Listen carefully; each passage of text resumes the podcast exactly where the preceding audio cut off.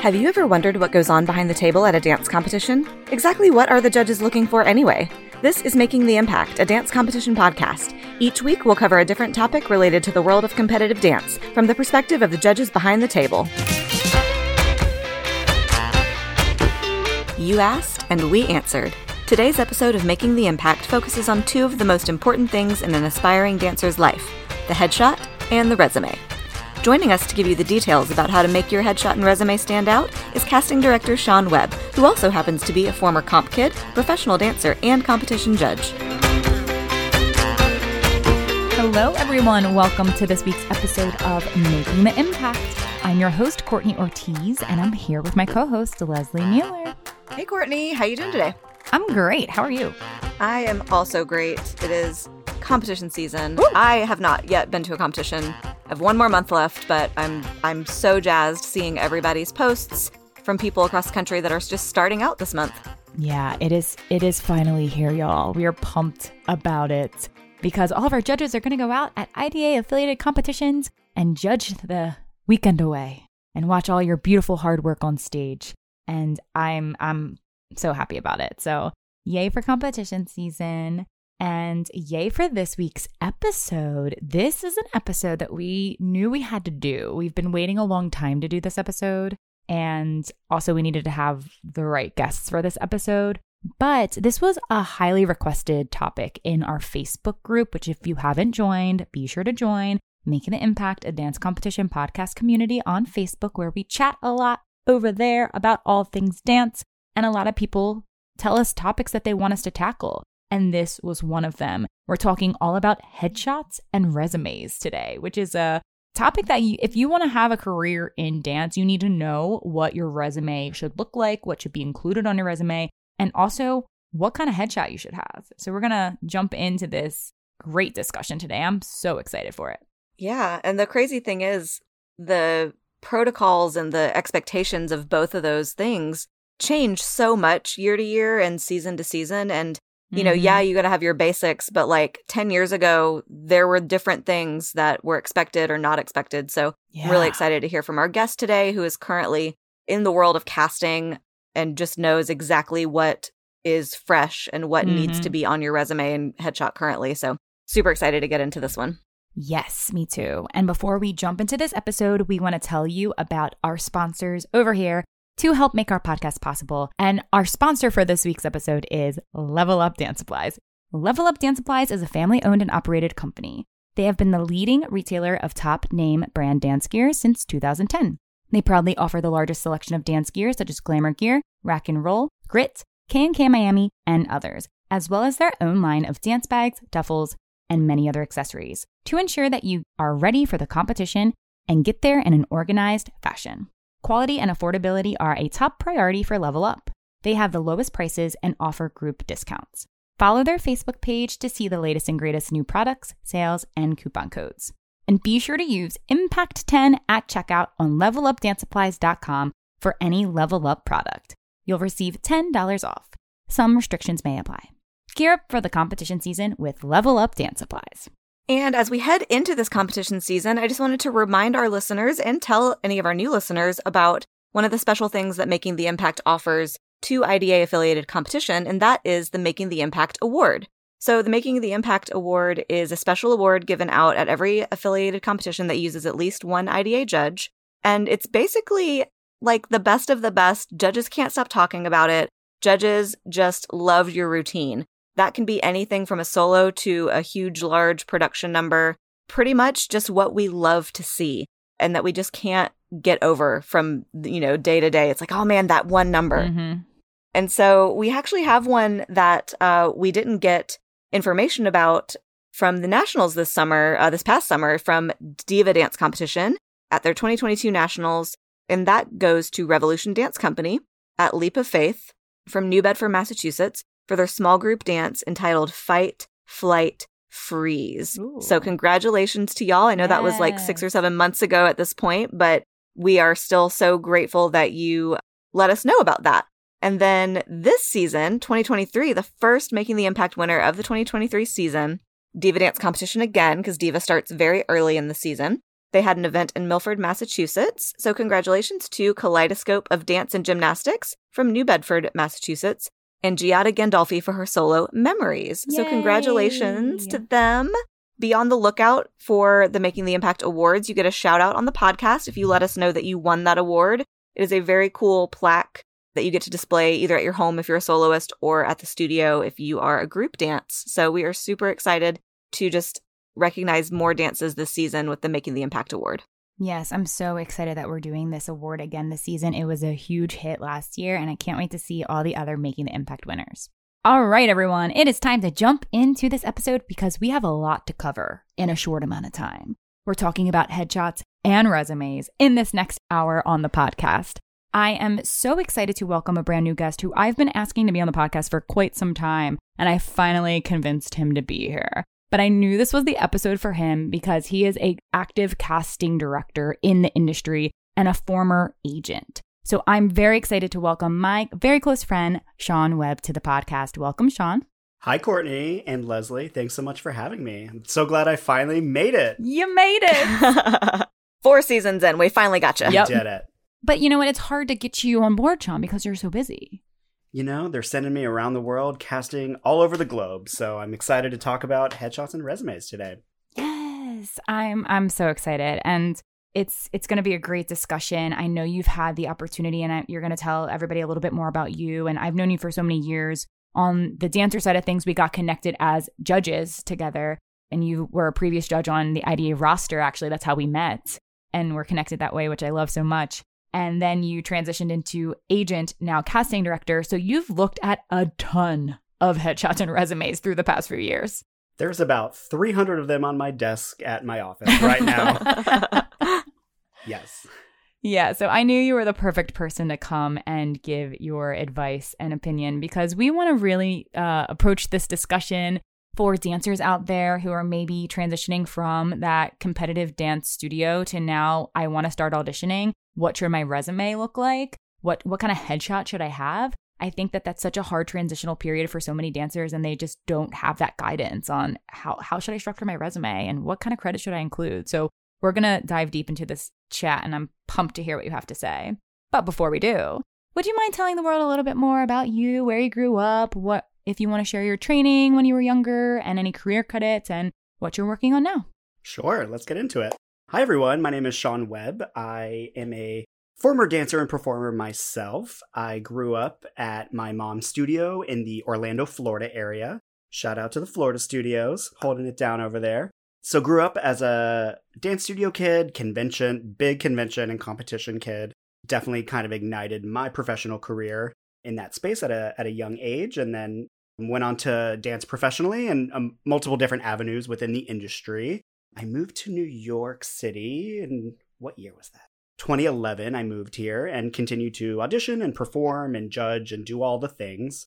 And then finally just made the decision that I really was always interested in working on the other side of the table in some capacity. So with that, I um, started assisting with auditions, started doing some casting assistant work, built relationships there, and started working with some other casting directors to help assist with their auditions and, and the casting process and really just kind of learning that. While I was doing that, a position opened up at a talent agency for an assistant position, and it sounded very intriguing. So I went through that process and interview and ended up working there for five years and working my way up to an agent position from an assistant to an agent position.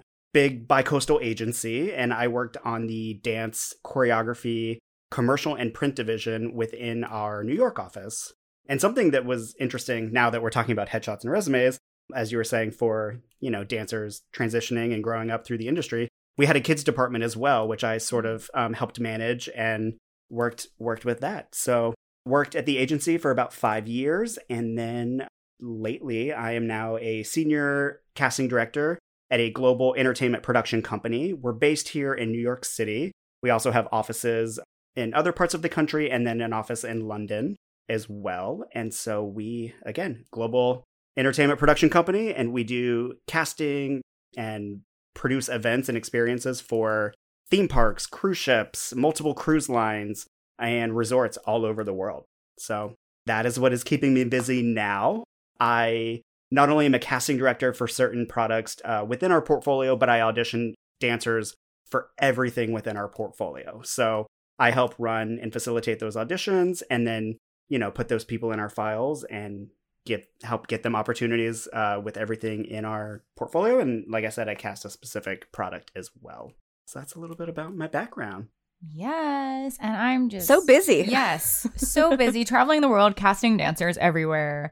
And I'm just so excited to see like where your career has taken you because I was pumped when you got the agency position, but then this new opportunity of you to step into the casting role, I think it just suits you so well and it's kind of like where you started your career as a dancer doing cruise ships and things. It's just like the perfect full circle for you and you're such you're so good at this job. So Oh, thank yeah. you. Yeah. It's it's amazing being back in the audition rooms and especially in Mhm. a uh, post COVID 19 world. You know, we're still kind of going through it, but things are opening up all over the world and opportunities are coming back for in all all facets of the industry, but just being back in the audition rooms and having, you know, the energy of a live audition and interacting with the performers. I uh, you've you've choreographed and helped us out with a lot Yeah. of auditions, Courtney yeah. and just feeling the excitement and the energy when I when I speak with the dancers and say like we're so happy you're here and we're so happy we're all doing this the way that we're doing it and just feeling that energy is it's it's really amazing and I love it so much. Yeah. Yes. Well, we're pumped to finally have you on the pod, and I know we have a lot to cover. So let's jump into this episode. What should we start with? Headshots or resumes? Let's let our guest choose. Ooh, I I mean I definitely think that they are one and the same. They are a package deal. Mm. They are a it is two pieces of your entire package that you need as a as a working performer. You know, it's headshot and resume go hand in hand. So Yeah. Right. um You're never going to have one without the other Yeah. and in our industry. For I'd say let's start with let's start with resumes and then we can go into headshots and we can bounce between the two. Great. Okay, we love to bounce. Okay, well, so I think for the youths out there, this is probably one of the hardest things to come up with unless you happen to be a kid who has a lot of credits.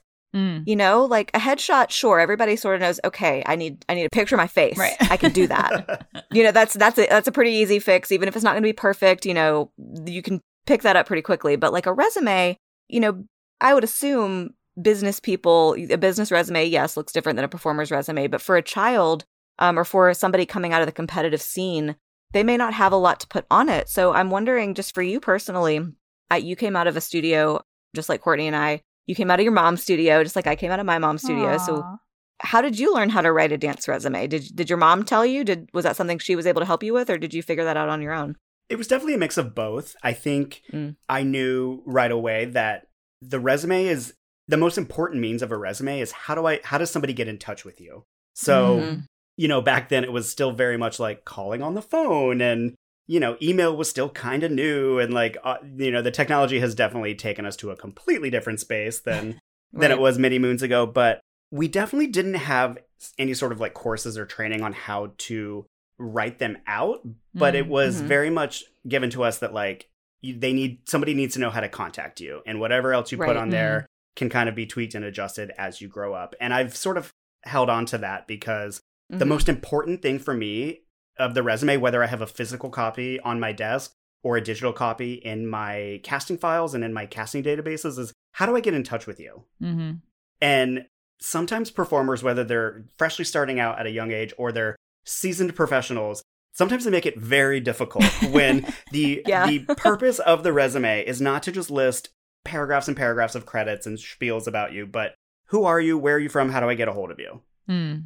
And I think that's like the most important thing that I would stress to anyone is that I need those basic we need those basic pieces of information on them. Right. Your name, a contact email address, a phone number. Let's start with that. Let's keep it very bare Right, bones and at right. least start with that. I have Mhm. been in some audition rooms and taken headshots away and been headshots and resumes away and I'll look at them days or weeks later I'm like there's no information on here. Like yeah, you want to hire them, and this you're like, person? "Oh, I can't. and now I have to like look you up. We can dive into that. I know I'm kind of no, you're good. going around the question, but yeah, that's I think that's the most important thing to start Yeah. with. And so for a young dancer, maybe somebody you know, that's still at a dance studio or maybe that's just uh, graduating from their studio and, and moving into the industry, we just need the basics to get to know you. We need I need your name, contact information. You've got to put your height on your resume. uh, that's for everyone. That's a piece for everyone. And then if you want to list like where did you dance? What studio are you from?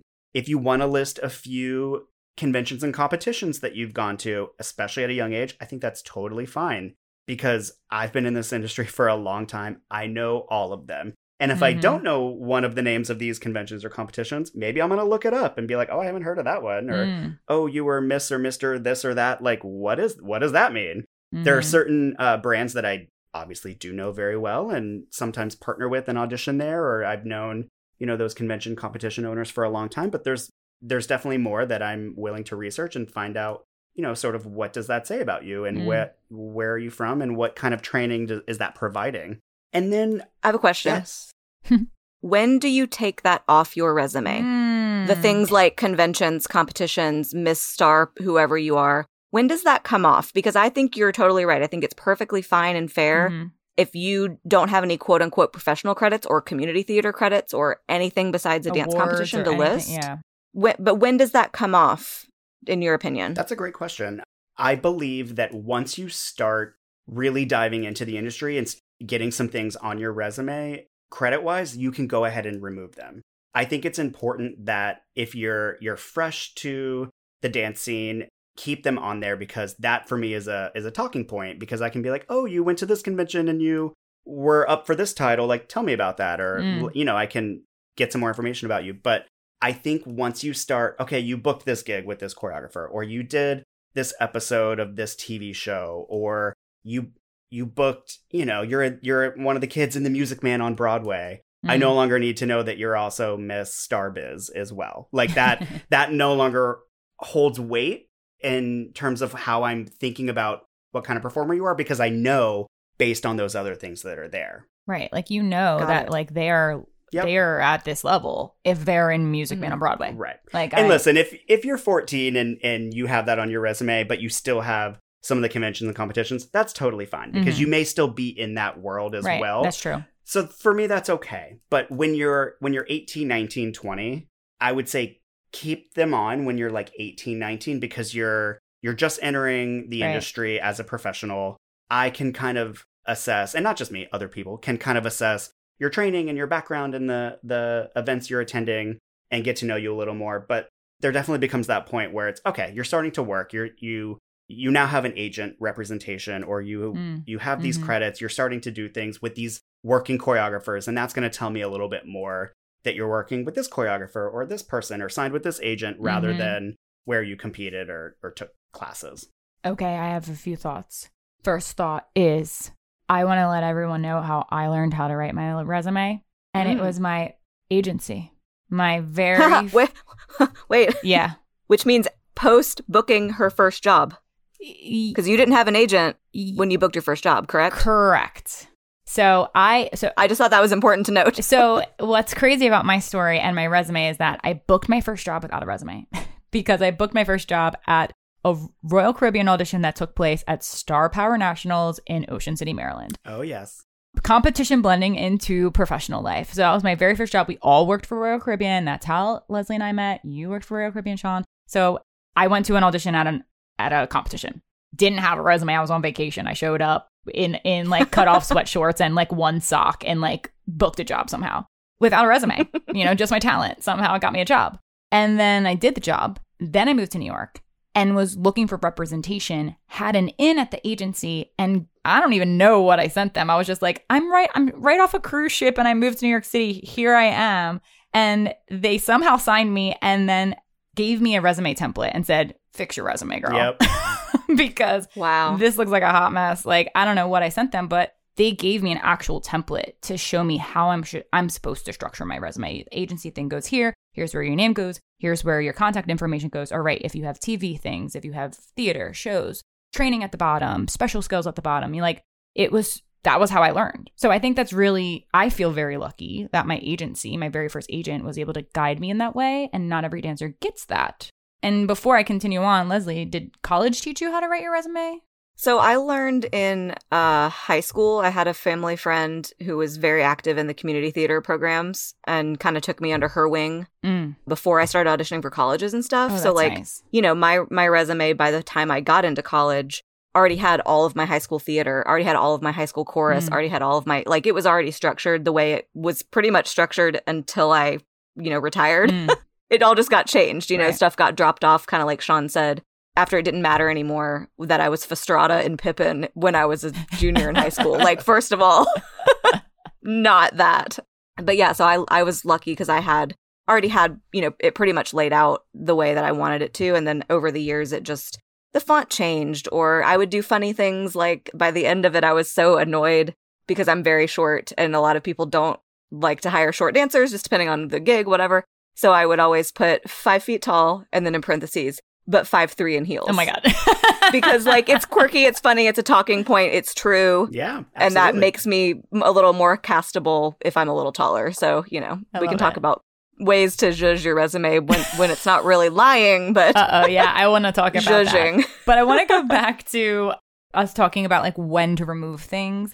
And I think the other thing Yeah. to think about, especially for like we are talking about right now, competitive dancers who may have accolades that they've achieved throughout their time as a competitive dancer that they want to put on their resume. I think there also is a, for me, like a specific expectation of the caliber of that credit. Like it has, I think it needs to be like at the national level, the achievement. I don't think that you, I don't think that, I mean, of course, you need to start with something. But I think that it's like if this was a one day regional event and you only had five people in your category and you won title, I don't think that that we, I don't, I'm sorry, like, I don't think that really belongs on the resume. Like, yes, it's their achievement, but we're really, we're really fluffing it right now. Like, we, it's really fluffy. I agree. That's really reaching. And Yeah. while, you know, the casting director may know enough about that world to decipher Right. that, I think it's also enough to say, these are the conventions and competitions that I attended. mm-hmm. Give a bullet point of like five or six of them. You have a national title or a runner up for a national title or high score. Yes. Great. Throw it in there. But every single thing, you know, you know, you don't need to say that you were Miss Runner Up or your county fair, like Mhm. you're whatever. You, not everything has to be in there. Yeah. Um, so keep it keep it concise and again, like you were saying, always editing, always you know, hey, I want to keep that I want to keep that national title in, but I'm removing a bunch of the other um, educational, you know, junior credits essentially. But then once you add a little bit more, you can go ahead and take that national title off because once you're 25 and you have a tour or something under your Mhm. belt or enough work experience, even doing multiple cruise lines and doing, you know, this this gig here and this gig here, like I no longer need to know about your uh, pre-professional experience. Right. Right. And I mean, I always kept a kind of a master resume of Hmm, like that's smart. that was I never I never re- removed anything. I just kept adding to that one and just held on to it Hmm. so that I could kind of call back like, I like oh, that. when did I do that job or who was that choreographer? Like, you know, it, you just never know when you might need information. That's true. Even just for your own memory. Absolutely. And as a uh, as a professional performer resume as well, you're always editing it for everything that you're going in for. mm-hmm. Because Right. you don't need to fill so many people think they need to fill all the space on the page. And when we're at the audition table and there's a ton of things happening, we're just scanning. We're looking for like Right. keywords, key credits, key choreographers. And I mean, I'm writing all over. This is why I like the physical headshot and resume in front of me when I'm in session because I can make notes. I can jot something down. I can underline something. I can circle it. And like, for me, it's my own little language of what that means, but Mhm. it gives me something to point back to. And oh, maybe you've worked for the company that I work for, or oh, I know this choreographer, and uh, let me go ask him about this person if you know I I need a recommendation or I just want some more information. Like these are all just quick talking points. And so if if you have a if you list everything you've ever done and it's paragraphs and bullet points and fonts and this and that, then it just becomes hard to even Mm-hmm. look at and and that's just easier for you to get missed because then I'm like I don't Sure. have time for all this. Right. In different markets it's it's different as well. Like a New York City headshot and resume Mm. sometimes looks different than a New York uh, than an LA one. Yep. headshot or resume. We go across the pond to London and other places around the world, and sometimes I'm getting packets of information, and Mm. it's not just a double-sided format that we, that we typically use here in New York. So sometimes too much, more isn't always better, right? Keeping it just Right. concise and here's some talking points and here's some some credits. I think is is is enough. Yeah. So, something I want to dive into is kind of a description of the ideal format that we want a resume because I feel like, especially being able to sit a little bit behind the table with you recently, Sean, on the casting side, and obviously not casting, but just kind of being there and observing the resumes that are submitted by dancers. There is a lot of confusion as to what the what the format's supposed to be for Yes. everybody across the board. So, Sean, do you want to like dive into like what your ideal format looks like for like when you're glancing at a resume from top to bottom? Sure. Uh, for me, big bold name at the top center. Big. Big bold name. Easy to read, Easy to read. Shouldn't have to squint. Yes. If you, for me as well, and this is just a personal preference, you totally don't have to do this. This is not the norm. But if you have a very unique name or la- first or last name, if you want to like somehow phonetically spell it out, like in Mm. parentheses, Mm. Definitely helpful. I'm not saying like Yeah. I'm saying like the the very unique names. Like hmm help us out because we're trying. You've heard me call these Right. names and listen, I'm going to get half right and half wrong, but I'm going to try. I'm going to make the adjustment. But if you have a very unique name, like give a little clue Mhm. there. And that just also shows your personality because you're show you you know that you have a unique name. Right, exactly. And we love that. It's beautiful and I want to I want to make sure that I'm addressing all the performers as close to the proper way as possible. Right. right either under the name or to the side of the name in a very prominent location. I need your contact information, your email, your phone number, and some attributes about you. I need your height. I need maybe your hair color. I, it, it can change, especially for the female identifying performers. It can change a lot, but general hair color, great. If you want to put your pronouns, that's great as Mm. well. I do not need your weight. I will never need to know how much. Say it again. I will never Say need to know how much you weigh there we go. Need your height and I need we can talk about all the other things in different ways rather than listing a number of weight. That doesn't affect anything immediately in the room. So Do you need my PO box? I do not need your address. All right. Great. Good to know. No mailing I am- address. I am not walking up to your door to knock with, with a check like Ed McMahon. I am not coming over. I do think it's helpful if you don't live in the area Mm. where we are casting or in the country that we are casting for. Sure. I think it's helpful if you want to let me know, like, I'm from Toronto, Canada. Great point.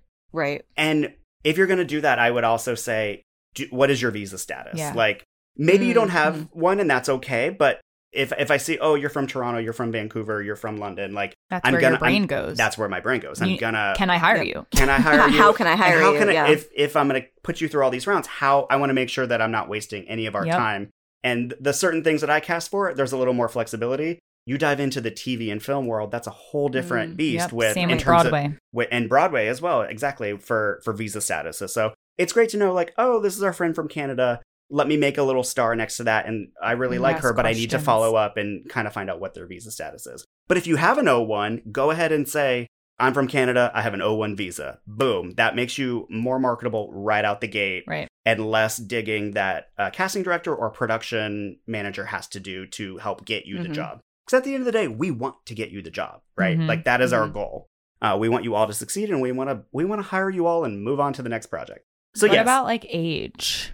I Tricky one. I I a tr- mean, that's a tricky one. for 18 and under, I think that it's crucial to know that. yes, and obviously. Yep, I Or like 18 plus or something. eighteen plus. Like if you I, look young and you're, I don't know. Oh. I think if you're like sixteen or seventeen, you can say turns eighteen on this date. Oh. or like turns 18 on this is where it gets tricky because there are there are there are recent laws where as casting and em- where essentially employment employment recruiters we are not allowed to ask you your age so Mhm.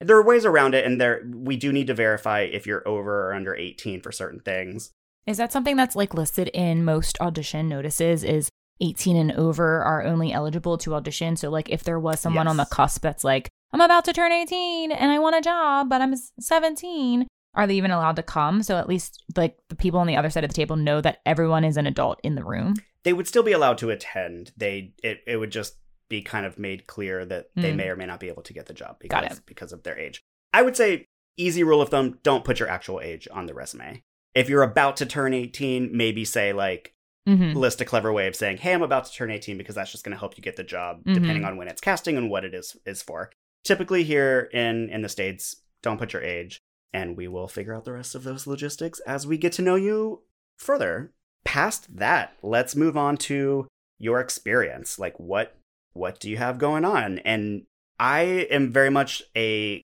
clean column, clear, lay it out for me so I can visually see it. Like give me the name of the project or the company or what it is, who was the choreographer or director or like give me a name, the producer even depending on the project, maybe where it took place or what episode it was or what theater it was at and just keep it like very clear because these are all talking points. I want to get to know you more. I want to say, "Oh, you did this gig with this person at that. Was it also with this and with that?" Like then we can have an an engaging conversation about it later. Do you need dates on any of these? You do things? not ever put dates on your resume. Good to know. Excellent. If you danced at the VMAs with Britney Spears, let me guess which year you did but if it was in 1996, you're aging yourself out Mhm. of the role probably.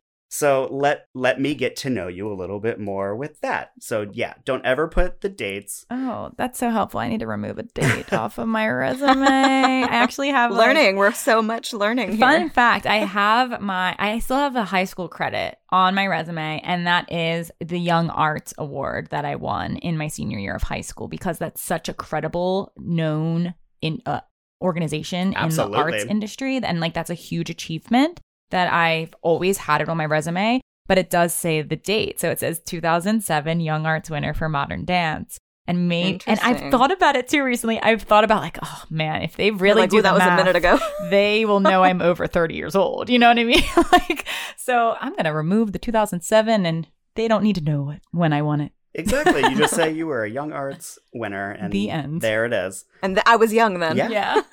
I see a lot of people put things all the time like professional experience. It's Mm. like, well, what's what's non-professional experience? Like you Mm. there's certain words that you think are adding value to your resume, but they really aren't. You can just say experience or if you have multiple things in multiple areas, you can say like live performance, TV and film, commercials. That like you can break it down, but if there's just one credit or one thing below each subheading, you don't need to do that because we know when we're looking at it that oh you were on an episode of SNL and you were also in this regional theater job that those are two completely different things. Like Mhm. we we know what that means. hmm And if it's laid out and there's breathing room and it's, you know, aesthetically pleasing to look at and not cluttered, I'm going to know that those are completely different things. Whereas if you've put so much stuff on there, you've made all these different colors and borders and this and that and like it, it's visually unpleasing to the eye, then it just becomes it becomes too much.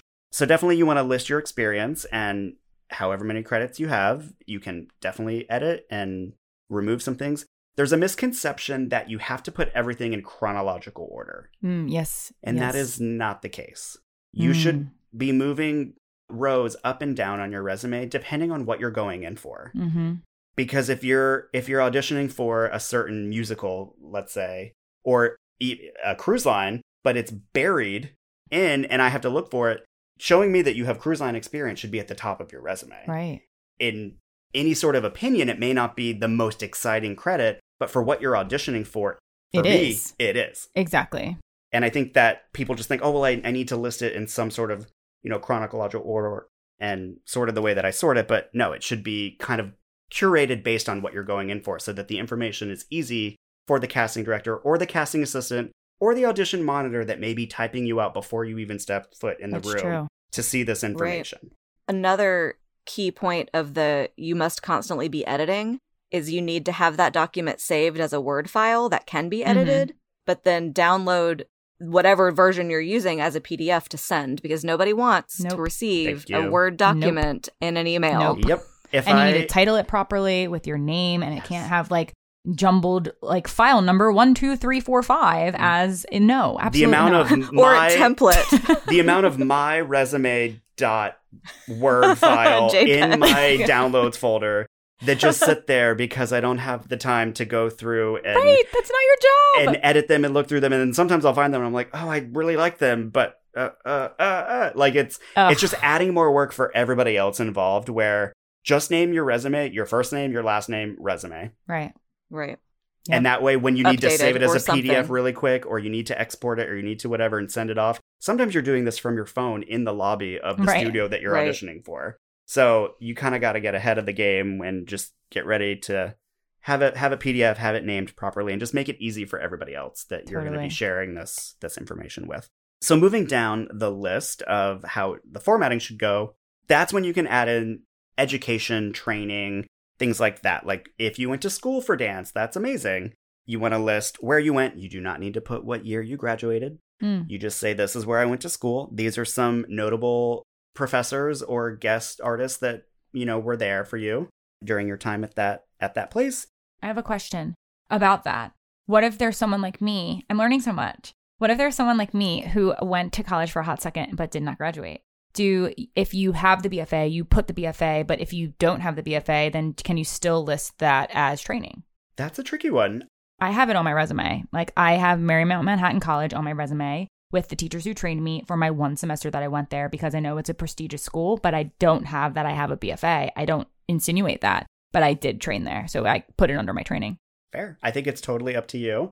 Again, that's a conversation piece that if somebody that maybe, you know, is auditioning at Marymount or is, has connections with a dean there or a professor there or whatever and wants to have that conversation, you can say, Mhm. absolutely. I went there and I went there for this amount of time and then I booked a job and I did this and I did that. Like, right.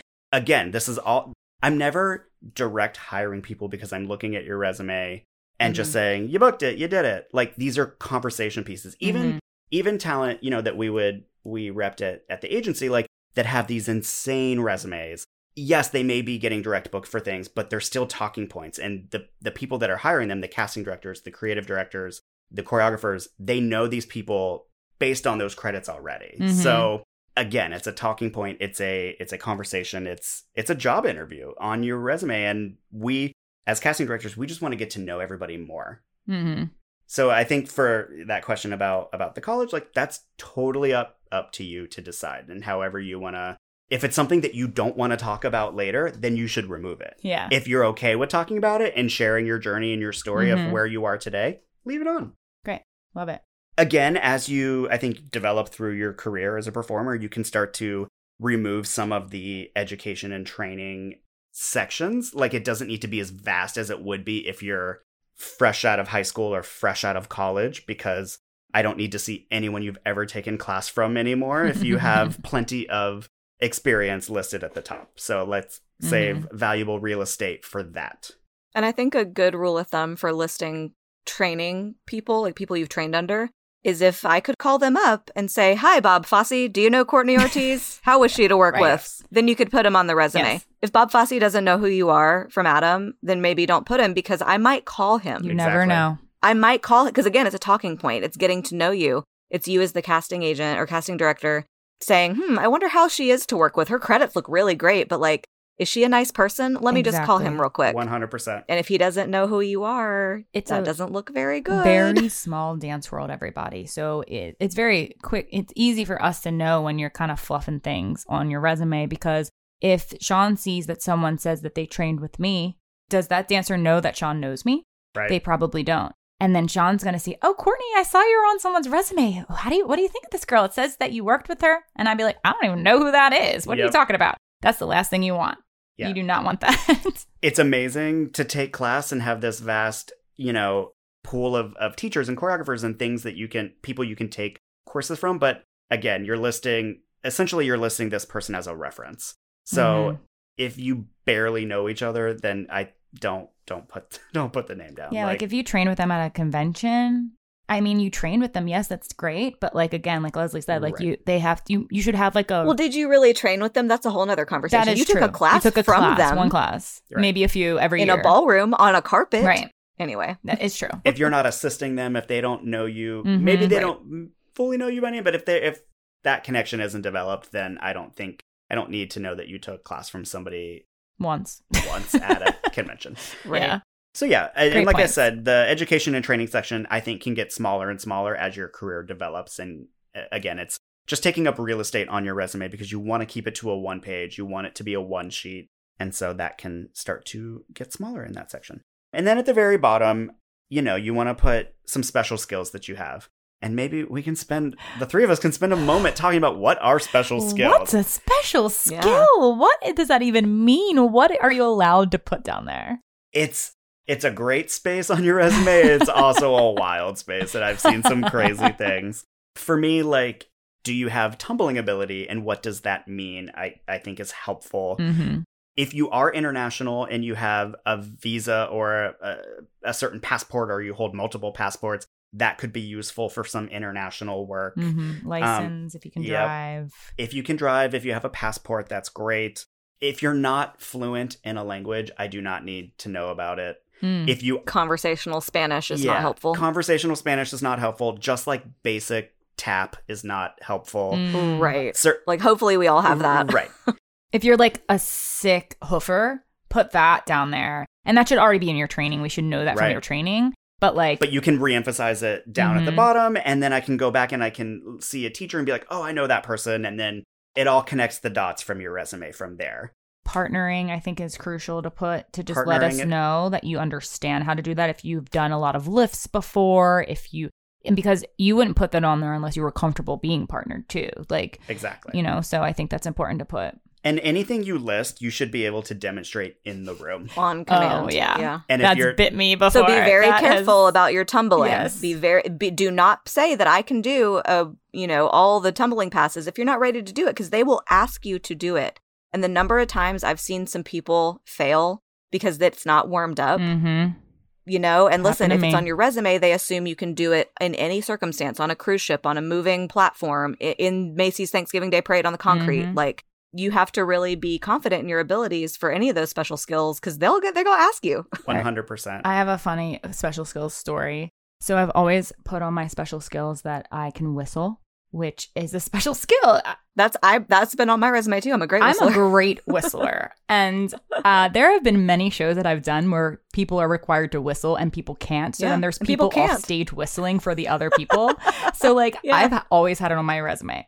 Well, of course, the one Uh-oh. time the casting No. asks me to whistle, Your lips and are my dry. lips were so dry because I just finished singing, which I had a horrible singing audition. And then they're reading, scanning through my resume. Oh, you can whistle. Can you whistle something for us? I'm like, oh, oh, God. God. And I'm trying so hard. I'm like, like nothing's coming out. And it was just so pathetic. I'll never forget That's it because it was just such an embarrassing moment in the room. And I was like, I promise I can whistle. You know, you don't want to be that person where you're like, oh. I, yeah, I actually, I can get my aerial. Don't worry. I, I have it. It's like, do you though? Yeah, no, Do Right. you? no. you know? And at when I was at the agency, we would work on all kinds of projects, whether it was like a live event or an industrial or a commercial or a this or that. And to keep it this simple, it's like if you put that you can skateboard on your under your special skills, if you don't own a skateboard, then you can't skateboard. Mhm. Mm-hmm. Mhm. Mm-hmm. Because guess what? If that commercial casting director was like, "Oh, they skateboard, they must be able to do tricks, they must be able to do that." Bring your skateboard to the casting. Oh, well, I don't Right. have one. Got it. You don't skateboard.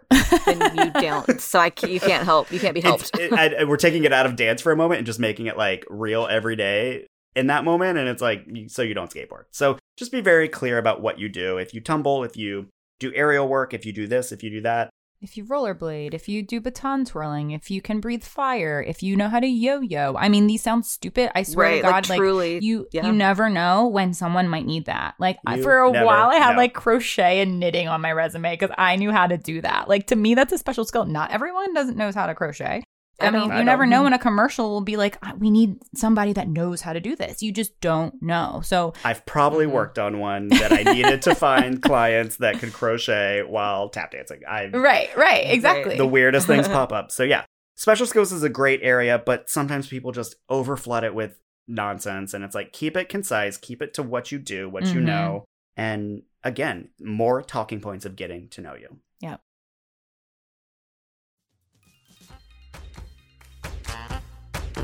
Hey, listeners, are you a die-hard Making the Impact fan? Do you love tuning in to our weekly episodes all about the dance industry? Well, if so, we would love for you to continue to support our podcast by joining our Platinum Premium podcast subscription. New for this season, our Platinum Premium subscription offers members exclusive access to monthly bonus episodes of Making the Impact. Our Q&A with Courtney live episodes are now exclusive to our subscribers only, and all Platinum Premium members will get priority to have their dance competition questions answered on an upcoming episode. Other Platinum Premium perks include making the Impact stickers mailed to you and your dancers, ad-free listening for all of season 4, discounts on making the Impact merchandise, exclusive bonus content, and a discounted IDA online critique from me. By joining us on our Platinum Premium subscription, you are helping support our podcast to continue to produce the quality content you all love for years to come. Our Platinum Premium subscription is only $5 a month, or you can pay a one time fee for upfront yearly access. With over 50 Platinum Premium members and counting, we truly are making the impact. Learn more and subscribe now at impactdanceadjudicators.com slash platinum premium. And now let's get back to the show.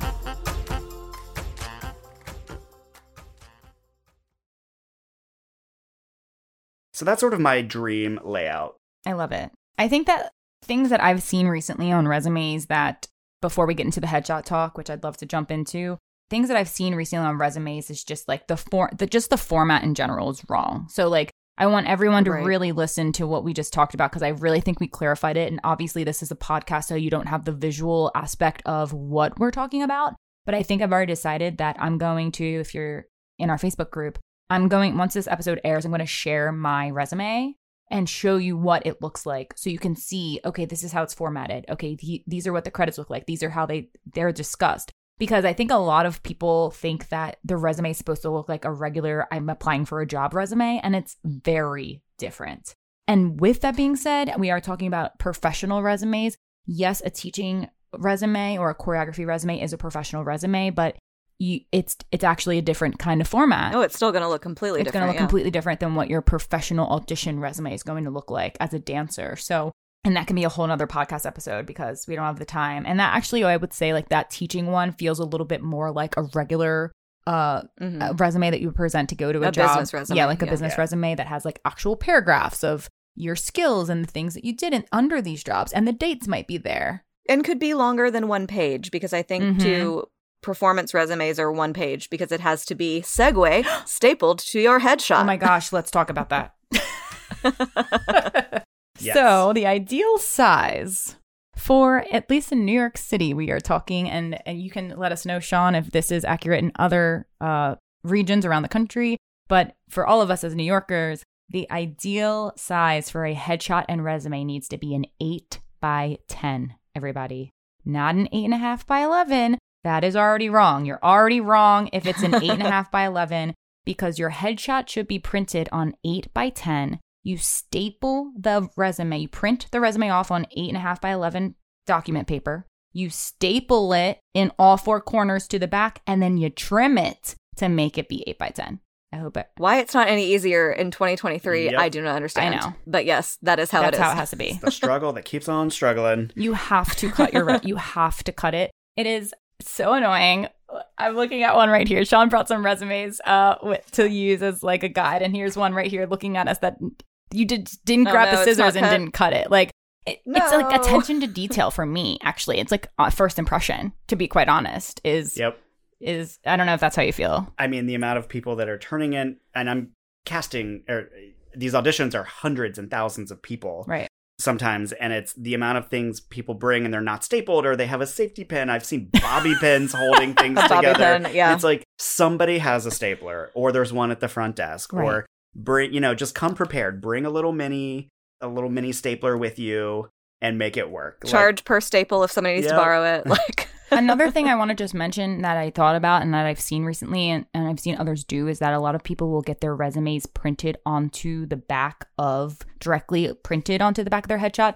You do not want to do that. Why? Because of all the reasons we just listed, because your resume should be evolving and changing for each audition that you go into and adjusting slightly. And when you get a new credit, how can you add it when it's already printed onto the back? And now you're having to throw all that away. Yep. Or and half the time the printing companies for the headshot won't let you print any less than like 300 or something ridiculous. Yeah. And so like you really, you know, I I did do that a couple of times because somebody was offering a deal where you could get like 50 Mhm. and I was auditioning a lot, you know, with it printed on the back. And I did that like the one time, but it, it really is not. It it sounds like a great Right. fix for the problem of the you know the cutting, but it's really not. Don't don't do it. And all you have to do with the Word document is just set up your margins to be Yes. 8 by 10. And that Right. way you're, you're You always know. making a revision maybe on your way to the studio to go to this audition or you're stopping by Staples to print out your your resume really quick. It's already formatted and set up Mhm. and then all you have to do is just little do trim trim trim, staple, give it to the casting assistant and you're good to go. Yes. And as you've seen at the table with me, Courtney, when you don't staple it properly or Mhm. it's formatted completely differently than everybody else's as i'm thumbing through them and calling out names and whatever people like people go missing pe- i Mhm. lose pieces of information from from the packet because it's not properly assembled and again you're in the room live and it's already hard for me to find you Right. and you're right here Right. You don't want to make the I- casting director's job harder. we want to find you we want to hire you we want to hire all of you Mhm. and depending on the types of projects that uh, the casting director or the choreographer is is what they're working on they may have hundreds of roles and things available so like it, that's definitely the nature of my job right now we have so many opportunities for dancers around the world and Mhm. performers and singers and singer dancers and aerialists and we want to hire all of you so just having a proper headshot and resume and assembled the right way and delivered the right way Mhm. you're already ahead of the game Yeah. by doing it Absolutely. Oh, glad we talked about that because woof. So many people are coming without the staples, y'all. Just don't forget the staples, everybody. it's actually funny. I'm just thinking about the fact that my boyfriend's not in the dance world, but he used to run a rehearsal space that would host auditions. And that was like one of the most frustrating things on his end that he would always say whenever there was an audition, the dancers would always come unprepared, asking for scissors, asking for staples. And let's be real, we've all done it. We've all showed up Absolutely. at Pearl Oh, Studios, 100%. ask, do you have a stapler? Ugh. because, and like at a lot of the New York studios now, they do have like a little space that's designated for Yeah. this is your resume prep station. At, at least they have that. Remember Nola and the mean man at Nola, and no, that guy would never give you a stapler. Absolutely not. You didn't come prepared. Sorry about it. and it's just essentials that should be a part of your audition bag that you Mhm. you know if as Yes. as a working professional or diving into the industry to be a working professional it's just something you should have ready you should always have extra Yeah. headshots and extra resumes in your yep Ooh, yeah. This is my little thing that I this was in my audition bag and it's it's now in my um Capezio like notebook that I bring everywhere for fittings because it's got my pens, it's got my p- post-its, it's got my stapler, it's Mhm. got my scissors. And it was in it was literally in the back of all my sheet music Mhm. in that binder because you just you just need all that stuff and and I was always the person who was asked to, you know, oh gosh, Leslie has that. Like, Go ask Right. Leslie. You know, and I like I like to be that person. Yep. and that way you're just always ready you have your stapler you have your headshot your resume all the things just ready to go Yep. All right, so here we are at Headshot Land. Sean, for a dance headshot, or I, I guess I, we're talking dance, so let's let's kind of live in the dance world. What are the main goals for a dance headshot to accomplish from your perspective? so if we're just talking about headshot and not body shot I think the Correct. the most important thing is that I should be able to look at your headshot and look at you in the room and identify that this is you.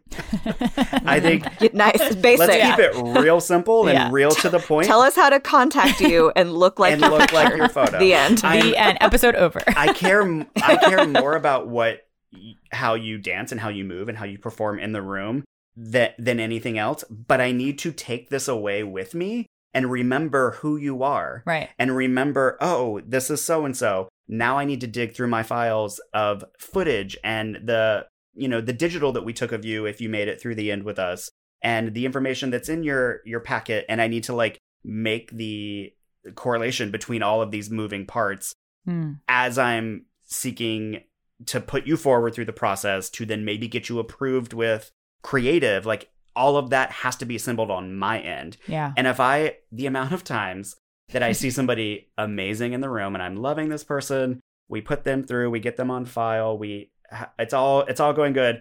Weeks later, I then remember that they didn't have the greatest headshot or it was a little confusing. And I look at it and I'm like, I don't, re- I would not remember this person Mm. if I tried. Wow. So Mhm. it's it's not even just about the quality of the photo or this or that. It's it's the vibe of the photo of me remembering like, yep, that was this person and this is what they were wearing and this is how they danced. I remember I remember them. Right. It's so that I can make that connection. So simplest and first and foremost, it just needs to look like you. Mhm. And I think that's important, uh, like for all the parents that have, you know, young kids that are maybe diving into the industry and they're thinking they need to spend all this money and they need this whole Mm. photo shoot and this and that. Listen, your kids are going to be growing up and changing every Mhm. single year right. as we're doing this. When I was working in the kids department at my agency, we would say, don't spend don't spend a thousand dollars on headshots for your kids. Mhm. Your kid is 12. In four years, they're not going to look like this person at all. And you're you're going to need new digitals and new photos every couple of months and every year because you're growing and developing and changing. So just like a a well framed photo that you know you're not doing any kind of crazy poses, you're not wearing, you know, any sort of print that's going to be obnoxious in a couple of years. It may be trendy and Distracting. cute, and cute and cool now, but it's probably just going to be distracting and it's Yeah. going to be very outdated very soon. Big thing for me, I would say contrast with like what you're wearing and the background of Mm. of what the the photo is. Like I'm a big fan of grays and earth tones and neutrals on both ends, but I need to see contrast. Mm, Please don't wear a pink shirt and have a bright red background mm. of your photo because that's not going to It's a little deliver. It's very clashy and it's just not going to be flattering no matter how good you think it looks. Right. So, you know, a nice earth tone in the back and a solid color top or shirt or something like that. What do you think about? Do you have a preference on headshots that are taken in studio or versus outside shots? Honestly, it depends on your photographer. Mm. And I think it depends on looking at their portfolio and I know I know a ton of photographers and I feel like I've had a lot of headshots done over the decades where the shoot was out 100% outside. yeah, And I think it was a trend like ten years ago. it was sure. definitely a trend. I feel like we yeah. we We're moved now in in studio. studio. yeah, because you can do so many things with like Or like in studio with a in, window. yeah, and different types of lighting within studio and portrait lighting and this and that. And it's so easy now to like change the background color. Or Right. we would say that all the time with uh, when we would review headshots for our clients at the agency. That like we really like this one. This is a great shot, but like, can you ask the photographer to change the background color Mm. in post, not Right. to go do another shoot? But it's like this this pairing of the colors doesn't work Mm. but we really like these photos and these are our selects. So if they can make the background a light pink, I think we're set. Great. And they would do it. Yeah. And it turns out amazing. Right. There's more flexibility in, Uh, yeah. in that sense because then you don't have the blurry. I mean, I think the blurry outdoor shot uh, like does look good, but then depending on like how busy the background is Yep. outside, it can be a little distracting. And like I said, and and we, I mean, that's kind of how we started the discussion was that like trends for the headshots, especially, will evolve through the years. Like I remember when I first moved to New York, black and white was in. Yeah. It was like right. We were so we were still doing it. Back yeah, then. like, and I mean, that was like 2007. Like, black and white headshots. uh, You better have a black and white headshot color. What? No one gets printed in color nowadays. If you have a black and white headshot, uh, Yeah. not really. You've already dated yourself. Yeah, yeah, hundred percent. And I just think a classic framing of like a headshot where I need to see like don't cut off the top of your head. Mhm. Don't pull, don't be zoomed out too far. Like show us a little bit of your upper body and just so we can see a little bit of your frame and your build without Mm. revealing too much because again, we're going to get to know you more. And Mhm. it doesn't need to be that detailed. So I think just like a nice close up classic headshot framing works best. And then there's if if you're getting a full shoot done, there are other options you can do like a three quarter body shot is Mhm. great. And then you can do a full body shot. You can do dance uh, like action shots. But I think the tried and true the the classic headshot framing will never go out of style. And if you if you keep it neutral with what you're wearing and the lighting and the framing and all the things, you can use the same headshot for a long time yes, as an adult. yeah, Again, with the kids, they're going to keep growing and changing. So just a nice, clear photo will work. And people always will understand like these are kids. So hmm you don't just get the job because you spent $1,200 and Right. had Ansel Adams studio take your photo. Like Right. you don't just immediately win because of that. So for the kids and parents, like don't go, don't go overboard at a young age. And look at like look look on agencies' websites and look at photo- dance Yes. photographers and headshot photographers' websites Mhm. of the types of photos that they're taking so that you can get a little inspiration and understand what it should be so that way when you go to your photographer that may be a friend or a family member or somebody they know what they're doing and not just what you kind of thought looked right in the moment and it's just completely wrong yes, I think some of the some of the kids and parents listening, the only experience they may have with headshot photography would be for like the photogenic mm-hmm. category at competitions. And I'm curious what like your opinion because you've judged also.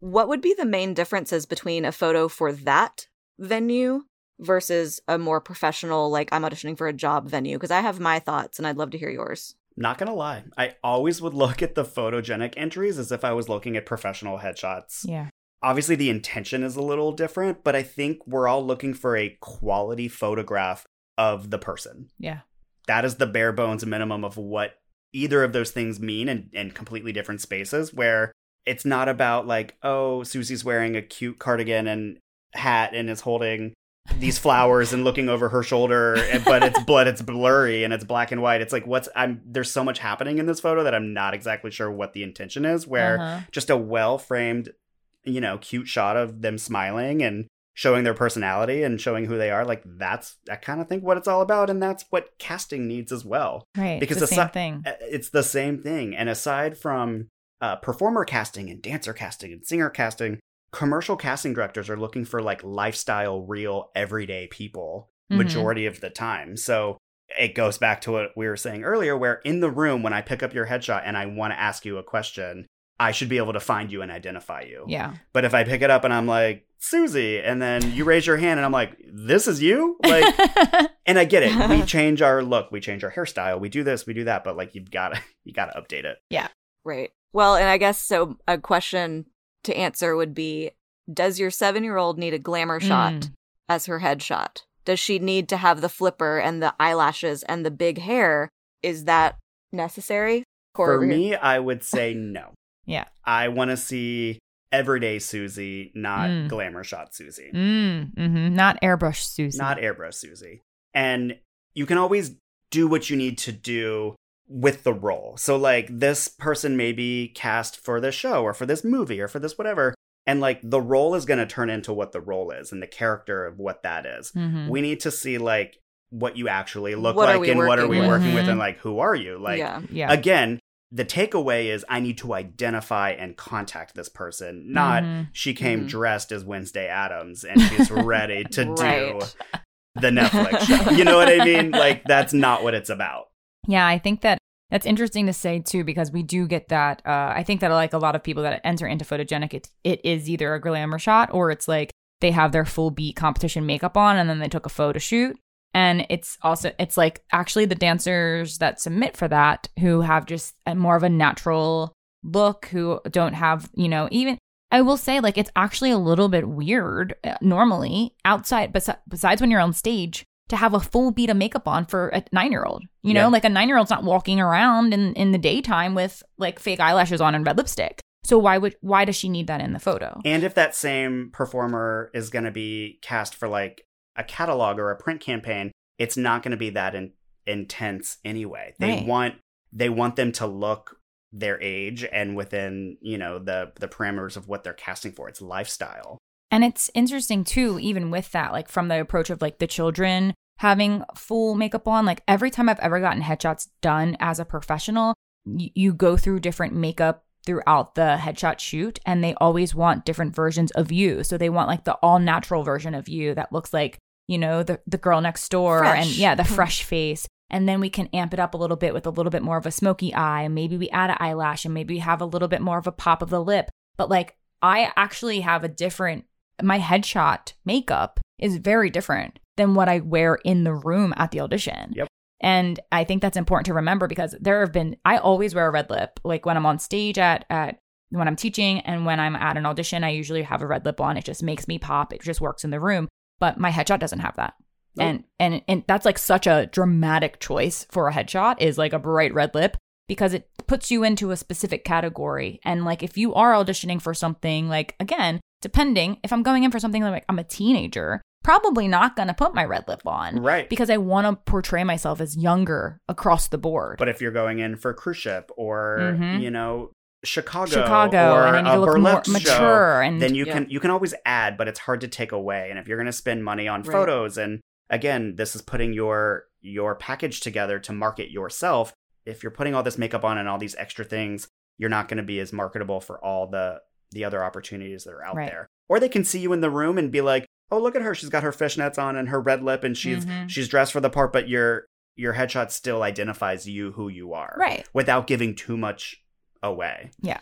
and there that this could lead us into a, a moment too where like in different markets these are different things where like in Mhm. la you're going to have a very different commercial headshot than you Mhm. would here in new york city and it's more of the not the commercial like commercial and print and like advertising realm i'm talking commercial dance, Dance. Yeah. where like you're here in new york the classic headshot works best like Yeah. a tank top for female identifying performers or a solid color shirt you know men again a tank top or if you if you've got the body and you want to go shirtless that great or a, a classic t-shirt etc but like the very stylized commercial headshot from LA is very much a thing over there. And that's what all the Mhm. performers have. And they're going out for artist tours, you know, Ariana Grande and Lizzo and JLo and all the things like that. It's a completely different market. And so just knowing, Which you know, headshot? how, which Yeah. headshot, but like I said, I've repeated multiple times, the classic headshot is going to work in every market around the world. You're going to use it the most. That is your staple. Yeah. So invest in that one.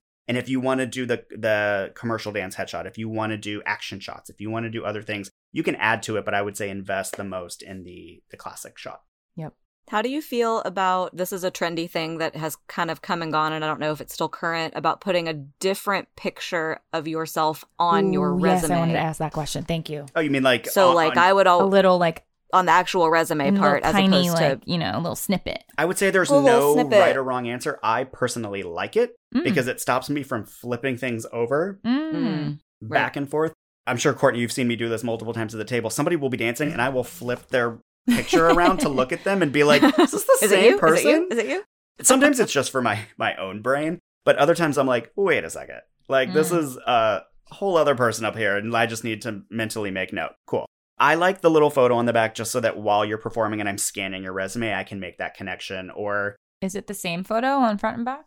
i think it should be in the same vibe it doesn't Okay. if it's not the exact same photo that's okay but it should again it shouldn't be like the stylized commercial shot on the back because Ah, mm-hmm. you know, now we're here in like a musical theater audition, and I'm like, well, what's happening?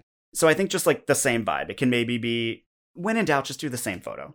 It really doesn't matter. I personally just like a little square just so I can make the connection. Or for some reason you did Bobby pin your headshot and resume together and they got separated, at least I know who you are. And again, in different markets like in the UK and in Europe and in different places over there, uh, they typically have multiple pages stapled, and Mm, the pic, the mhm. headshot is sort of like on the resume. It's it's totally different. So Yeah. in a weird way, that kind of keeps it consistent with having a little photo on the resume. right. For me, it's helpful. Other casting directors may absolutely have their opinions, and you may take a course or a professor may tell you no. But for me, I like it. I like it. So interesting. I love hearing all of this. And I just kind of want to reiterate something that you mentioned earlier, Sean, that I think would be really helpful for all of our listeners that are taking all of this information in. And it kind of goes back to how I how we started this and, and my story of how I learned how to write my resume was by my agency. And then Sean, you recommended go to the go to the dance agency's websites and look at what their headshots look like. Look at what their resumes are because majority of the dance agencies out there, and I, we can name drop a few, a few Bloc, MSA, Clear Talent Group, Go To Talent Agency.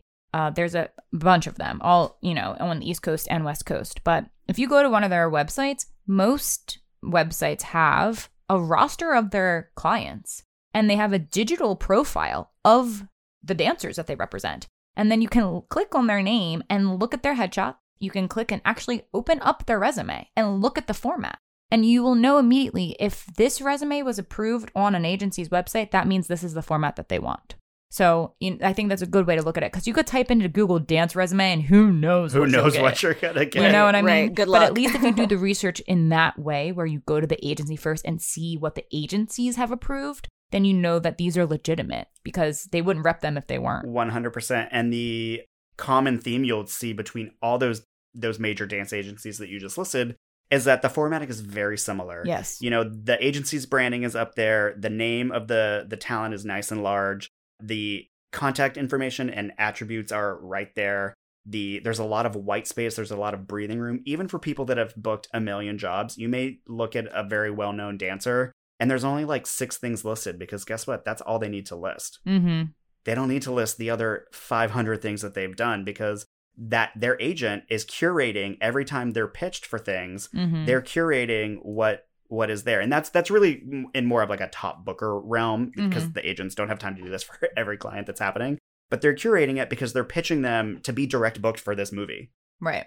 and so yeah you'll see a lot lots of white space. I've seen some things we've seen some crazy things behind the casting table.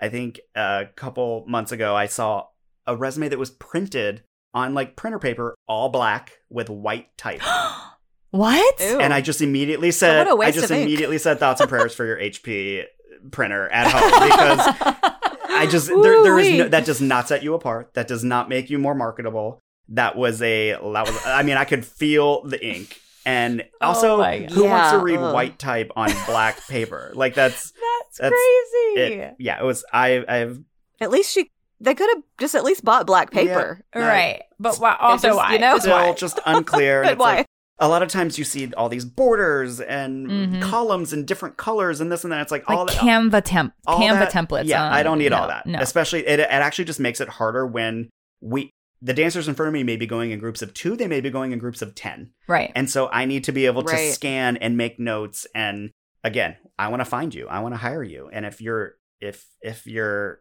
your resume and your package isn't together, then it's just making it that much harder for everybody else. When thinking about a headshot, do you want a name on the actual Great picture question. I would say in service of being easier to find? Yes. yes. Yep. Just at the bottom, you know, centered however you want. Pick your font, make it clear. Yes. It needs to be. add a border make just make it make it clean and clear and easy to like read it Be- doesn't need to be designed it needs to just be Right. Classic and because some people depending on like how they run the audition some people hold your headshot in front and Mhm. then they expect for the name to be there with the headshot when they're Right. calling you out instead of holding it by resume face up and reading the name that way everybody's different with how they approach Yep. it in the room so it's important to have your name on the bottom you know big bold letters at the bottom of your headshot Ooh, another question. good question Horizontal or vertical Ooh. headshots? Again it's personal preference. I don't i don't think there's a right or wrong answer. I would for me personally i like the portrait style vertical because then it's just already lined up with yeah. your resume. Yep. And i do a lot of flipping back and forth and it just Mhm. keeps it easy. Like you don't you don't win or lose because it's it's horizontal. I think it's all about the shot but i personally i just prefer portrait. I do too, and I've gotten to I've been in situations where the photographer shot me horizontally, and then the photo you can obviously crop it to become vertical, but it doesn't look as good. Like it was intentionally shot Right. Yes. that mm-hmm. way, and then now I have to print my headshot because this is the of course that's the shot that I like. So like you know now I'm printing it, and now I'm that jerk that's coming with the horizontal and they, then you have to flip it and it's just confusing I, I i have never liked that as like being the person presenting that i feel like the jerk in the room to be quite honest but you know i think that's also important for the headshot photographer to know like yo i hope to have a vertical headshot out of this shoot so can we shoot it like that or that's the goal or make sure i can crop it so it actually looks good in that setting yeah Wow. Yeah. I mean, there's so many things. I think we could go on and on and on about this. I mean, even just digging deeper into you know what what to wear for your headshot shoot and the different looks of a commercial versus a theatrical look for your headshots and if you have different types of hair. Like for men they do uh headshots where they ha- are clean shaven and then they have they do a headshot with their beard if they can grow a beard. Uh same with uh female dancers if they have uh curly hair like me but then you also wear it straight and if you want to have those two looks like it just depends on you know how many ways you want to portray yourself in the industry it, and if you can you know if you're able to have different looks. Like my recent headshots i did a hair down and i did a hair in a ponytail two different looks with my bangs just to showcase you know and i can use which one i want depending on what i'm going in for as an auditioner. Absolutely. And you know there's so many types of performers and all different types of work and and you want to make yourself marketable for that. We would have a lot of clients where they change their hair a lot. Sometimes they have box braids in. Sometimes they have you know different uh, hairstyles. And you you want to be able to show both and sort of present the hair for the audition that you're going in for. Mm. and we as a casting team or as agents or as choreographers can know like that again it's it's able to ask questions. Are you willing to change your hair? Mm-hmm. Are you willing to do this? I see that i see that you presented you know your hair is really short and curly in this but Oh. or in, in person but i see your headshot has braids. So that is a conversation of are you willing to do this for this job? And a lot of times people will put on their resume like willing open to changing my hair It's on my resume and it's happened on Yeah. so many of my jobs. Practically all of the jobs I look back on, they've changed my hair. Like, I think actually everybody go listen to the episode that I was on, and Leslie, you were on the same podcast, uh, Jam with Joe and Michelle Dance Podcast. And I talked about a few of my different hair changes that I had to do in my professional career with West Side Story on tour, as well as the Verdon Fosse uh, show. I, you know, drastic hair changes. Oh, and yes. was I willing? Yes. You know, was I nervous? Yes. but I put it on my resume. So again, you have to be willing. If it's in your special skills, yeah. you got to be okay with it. Yep. I uh, did a seminar a couple months ago, and this guy had really long, like awesome hair. And he was asking, you know, he was like, Do you think that I need to get headshots done with me with different hair, like cut or this or that? And I said, Honestly, no, because I think it's a conversation piece and you have great hair. Mm-hmm. And I would say, like, that could be super marketable for you for like TV and film or a certain theater piece. But also let them know that you're willing to cut your hair because you're Mm. already you're already offering it up to the casting director or the production team like yes you have this long long hair but like you're also willing to go and do like a 1940s 50s cut for like Mm. miss maisel Mm-hmm. and if you're if you're already letting us know that you're willing to do that then great we don't have to have we will still have the conversation later but you're already in the yes pile because you're willing to do it Exactly. and Miss Maisel gave you a free haircut you if you needed your And, you know. haircut. So R.I.P. that show. Yep. i know it's the final season Yep. well, y'all. what else what what have we I mean, we're, we're at the we're at the mark. Is there an Yeah. we're we pretty could talk about mark. this for we, hours We could talk about it all night long. There's just so much to cover. Like I said, I knew we would need, we'll eventually need to break this into even deeper conversations specific Oh, to yeah. resume. But I really feel like we we achieved so much in this Yeah. discussion. I mean, this is even more than a teaser. Yes. Like it's a, it's almost a entree. Yes. You know, like it's there's more to be had and more to be talked about for sure. But I definitely think for the uninitiated, I think this is a very good starting point for understanding what is expected from each of these things, which again go hand in hand almost ninety nine percent of the time. Yep. Absolutely. Are there any things that we missed, Sean, that you're dying to tell us?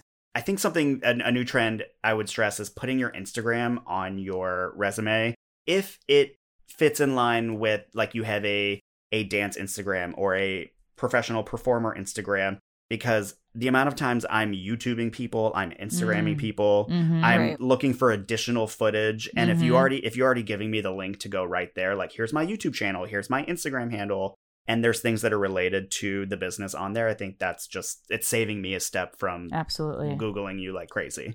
And like sad to say it, but if you have a lot of followers, put that on there too. Yeah. Yeah. Because it really and same with TikTok. Like if you are a if you're a It's TikTok starting to matter. famous, like it's kind of like a whoa, oh my god, they have three hundred thousand followers on TikTok. Like I mean, Right. eh, it's it's sad that that's what the world we're living in, but like it's an immediate like whoa, I want to I want to go check out their profile to see why they have 300,000 followers.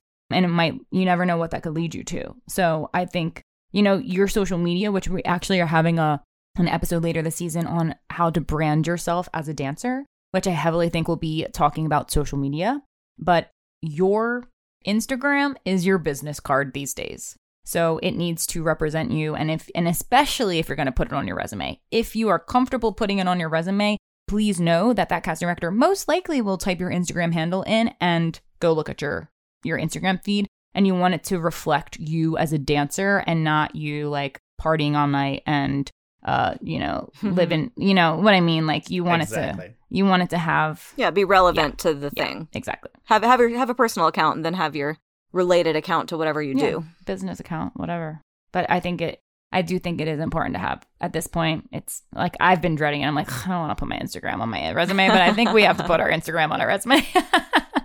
or if a website, if you have a website. Yep. Website, YouTube Yeah, channel, sure. Instagram, TikTok.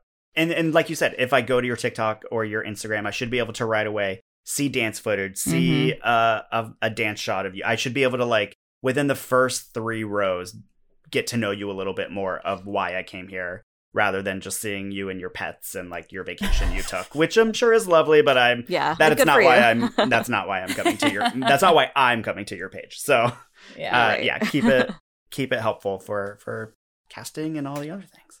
Sean, this was such a great chat, and I'm so glad I finally convinced you. And I knew this was the perfect episode to have you because you just have so much knowledge on this topic, and you couldn't have been a better guest. So thank you so much for spending your evening with us after a long day of casting all day long. We're very grateful for you to squeeze us in and love having you. We're, we're going to have to have you back on another one. Yeah, this was amazing. I'm again, I'm so happy I finally got to sit down and have this chat with you all, and look forward to coming back at another time.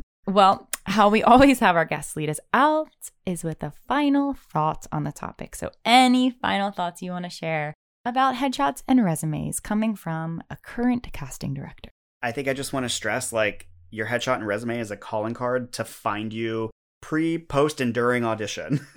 and, you know, it doesn't have to be flooded with information. It just needs to get the get the conversation started and be a, a, a, leave behind so that we can reach out with more information. I would say overall, it doesn't have to cost a lot of money and take a huge amount of time and energy and effort and money to, to produce a quality headshot and resume.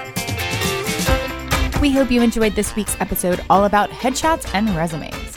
Be sure to follow our special guest on social media. You can find Sean on Instagram at Shante You Stay. Don't forget to follow Making the Impact on Apple Podcasts, Spotify, Amazon Podcasts, Google Podcasts, and pretty much everywhere you listen to podcasts. And if you want more exclusive episodes, support our podcast by joining our Platinum Premium membership for only $5 a month. Subscribers receive free Making the Impact stickers, shoutouts live on the air, ad-free listening, and exclusive access to our Q&A episodes for members only. Join now at impactdanceeducators.com slash platinum premium or click the link in our show notes. Be sure to check out IDA affiliated competition Spirit of Dance Awards. Spirit of Dance Awards has competition events throughout New England and the tri state area. SDA is thrilled to offer their Spirit class for dancers with special considerations and are especially proud of their Trophies for a Cause program, in which studios have the opportunity to donate the funds that would have been spent on trophies to charities of their choice. At SDA, you will find their judges to be highly qualified and knowledgeable dance professionals, exclusively from the roster of judges at Impact Dance Adjudicators. At each event, they provide designated studio dressing areas, director and teacher VIP perks, scholarships, choreography awards, cash prizes, and so much more. For more information about Spirit of Dance Awards 2023 tour dates, head to their website now at spiritofdanceawards.com. We hope to see you at one of their upcoming events. Thanks for listening to this episode of Making the Impact. Stay tuned for the next few episodes coming up, including our next spotlight feature, keeping dance physically safe, and transitions. We hope you're enjoying season four of Making the Impact. Thanks for tuning in week after week. We'll see you next week. Until then, keep dancing.